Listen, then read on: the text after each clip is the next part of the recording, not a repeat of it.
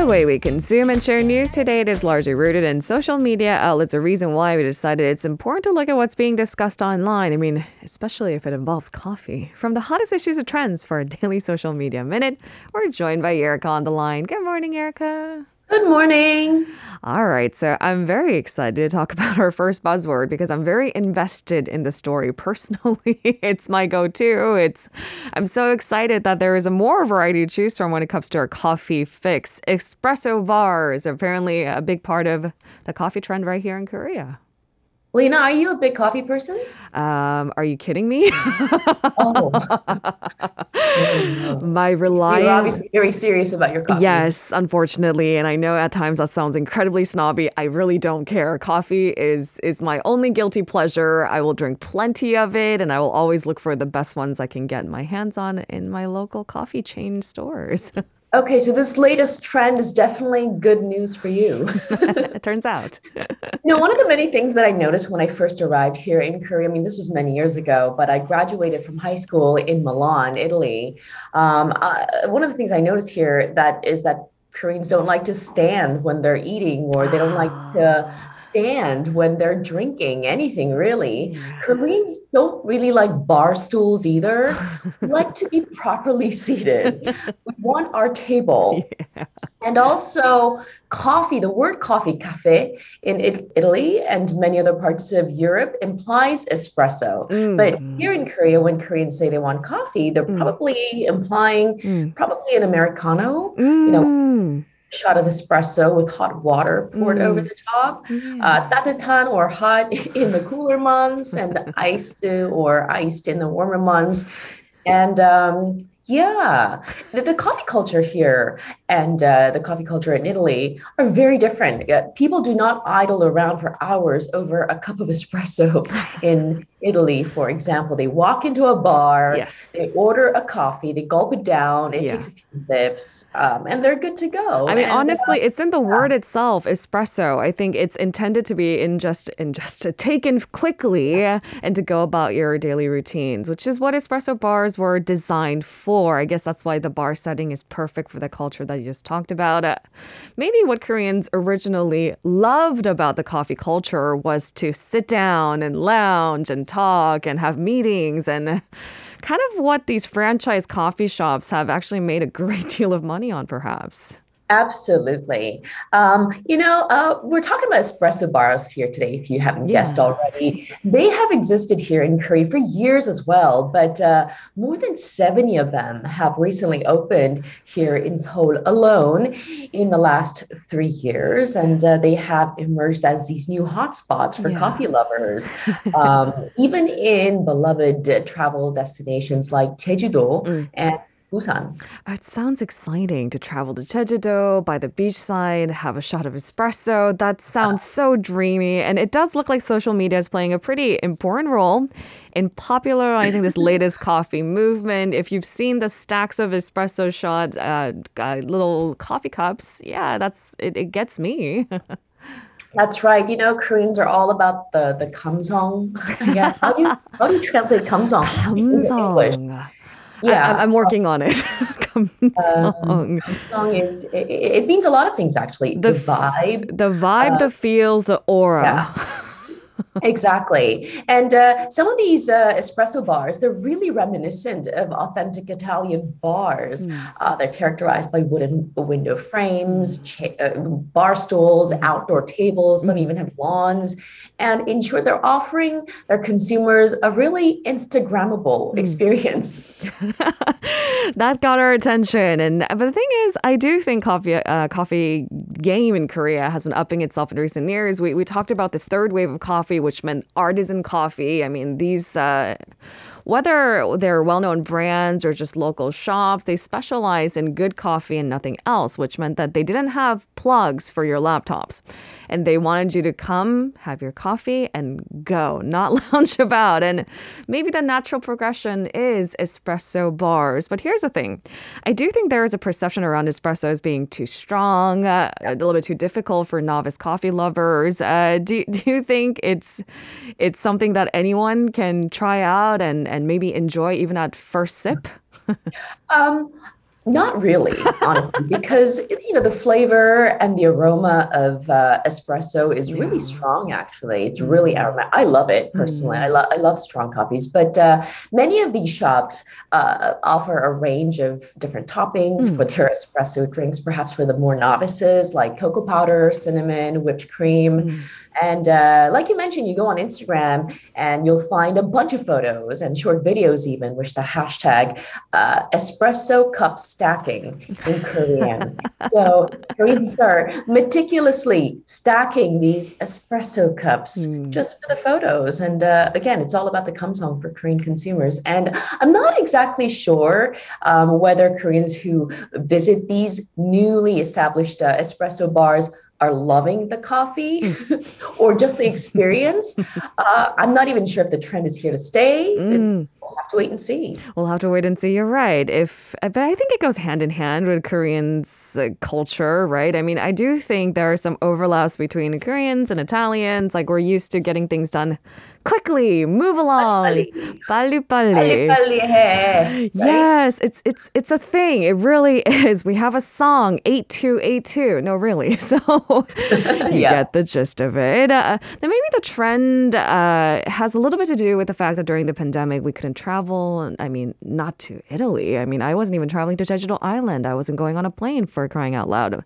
And now that the we're seeing sort of this light at the end of the tunnel. I am wondering, can this survive even when the pandemic is over? We'll have to see. How much does a cup of espresso go for at these establishments, Erica? Uh, they're relatively cheap, actually. They mm. hover uh, between two thousand won, three thousand won, which is roughly around two dollars mm. per cup, which is another key attraction, uh, considering that uh, a regular cup of uh, Americano at those uh, large coffee franchises costs more than four thousand won. That's actually really interesting because all Americano is, or lungo is, is espresso shot and water and ice. Water. So I'm yeah. paying two thousand won for water and ice. That's pretty preposterous. But Koreans love it. Actually, I love it. What am I having this morning? Iced Americano. What did I have yesterday? Iced Americano. All right. So as you said, the fast-paced culture of Italian style coffee goes maybe hand in hand with our Balibari culture. Do you think it'll survive? You know, we'll have to wait and see. But in late March, one large convenience store chain installed uh, espresso machines at more than thirteen thousand of its locations. Whoa. One popular street cafe brand run by a leading food company launched an espresso bar on the first floor of the group's headquarters in Yangjedong mm. in Seoul uh, last September. You know what we're really good at? We're also pali pali about adapting to new trends. Like once right. something becomes popular, you'll see a surplus of this. Is how our dessert trends come and go, and apparently it's applied to coffee as well. I, for one, am yeah. very excited that it's here. uh, May fifth is just around the corner for us. In Korea, we celebrate Children's Day on this occasion, and it seems that national museums are holding special exhibitions in light of Children's Day. That's right. Um, May is also referred to as Family Month here in Korea. And this year is extra special because it marks the, the centennial mm. of Children's Day. Uh, Children's Day was established back in nineteen twenty-two mm. by Bang Jong-hwan, who was a children's rights activist. And he was also a pioneering children's literature writer as well. That's right. So I guess it is also a, a double the special occasion, a centennial anniversary. Uh, what kind of exhibits and events can families look forward to then this month? Ooh, lots. Uh, I have some information on some of them. Uh, the National Museum of Korea, for example, is going to hold a, a hands-on experience exhibition titled The Child in All of Us, uh, which starts today, in fact. And this exhibition is going to be held at the Special Exhibition Gallery of the Children's Museum. Mm-hmm. A total of ten activities are going to be offered. Mm-hmm. Uh, they're going to invite families to share gifts and to exchange uh, you know, engage in dialogue, talk mm. to each other. Mm. Um, an activity sheet and also a guidebook will be handed out in Korean, in English, and in Braille. Mm. And a more compact version of this uh, exhibition is also available virtually, of course, because we're living in the age of, well, we're just starting yeah. metaverses on a Naver's Zepeto platform. Mm. Uh, pl- five slots are going to be open every day, uh, each slot accommodating around one hundred twenty visitors. Reservations reservations are a must, mm. and you can make those reservations on the museum's website. That's only one of the many exhibitions you can check out. Yeah. Let's take our listeners to the National Folk Museum of Korea, also operating on Children's Day. That's right. Uh, so the National Folk Museum is going to open something called Children's Day. Today, the world is ours. And uh, it's a festival that features children's tales and literature written by Bang Jong-hun.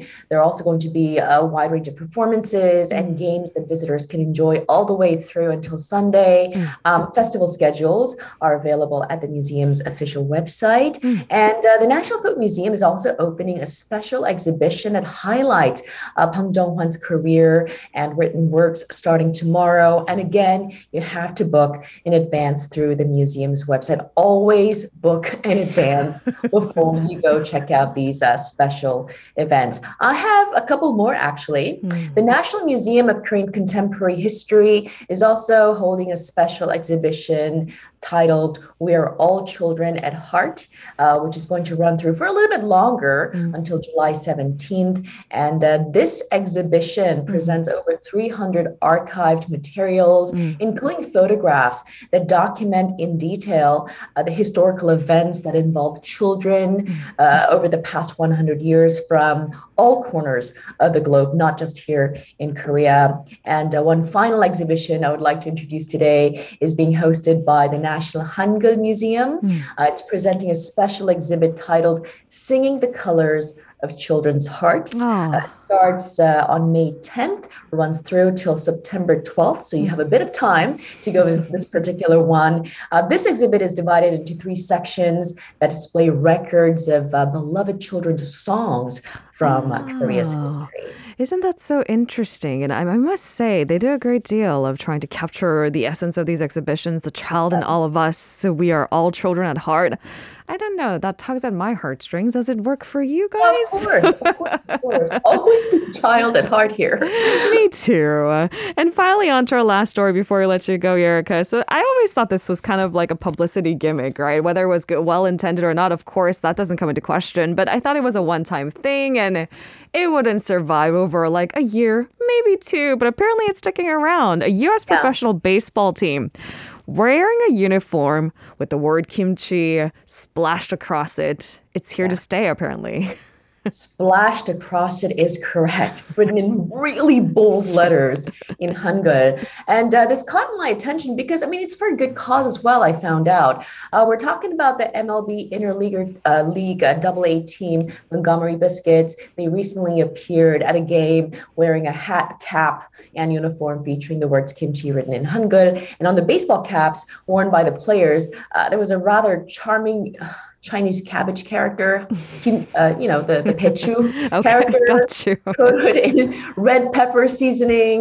Um, the Biscuits unfortunately lost the game that day mm. um, to the Mississippi Braves, but uh, they plan to wear the kimchi uniform again at another game scheduled for July eighth. So just in case our listeners are hearing about it for the first time, look up the image because we're not exaggerating at all. It's big, bold letters. It's hard to miss. But what's the story here? You said there's even a good cause behind why they began even wearing this uniform. Yeah, so the Biscuits is a minor league double A team under the M L B Tampa Bay Rays with the Korean player Choi Jin Man. Mm-hmm. And they're based in Montgomery, Alabama, which hosts a number of South Korean companies and their plants, including Hyundai Motors Alabama manufacturing plant, mm-hmm. which opened in two thousand five. And apparently the local residents' interest in Korea and the Korean culture has been growing mm-hmm. in recent years. And uh, the baseball club's website even reads, "Food is a good opportunity to experience a new culture." It really is. It's the most natural way to get to know a culture and an easier way to approach it too without the tough conversation. So how does kimchi uniform line up with their efforts? So the kimchi uniform match was planned as a part of the Korean Cultural Heritage Night event, which was held in partnership with a nonprofit organization called A K E A P, or Alabama Korea Education and Economic Partners. And these uniforms are put up for auction after each match, and the proceeds are delivered to this uh, nonprofit organization. Look at that. I had no idea. Oh. Thank you very much, Erica, for getting us all caught up. We'll see you tomorrow. See you tomorrow. If you're listening to our program using the podcast service, just a reminder that we do go live Monday through Friday, seven a.m. Korea Standard Time. So tune in and help us make the show more informative by giving us your input. See you bright and early on Good Morning Seoul.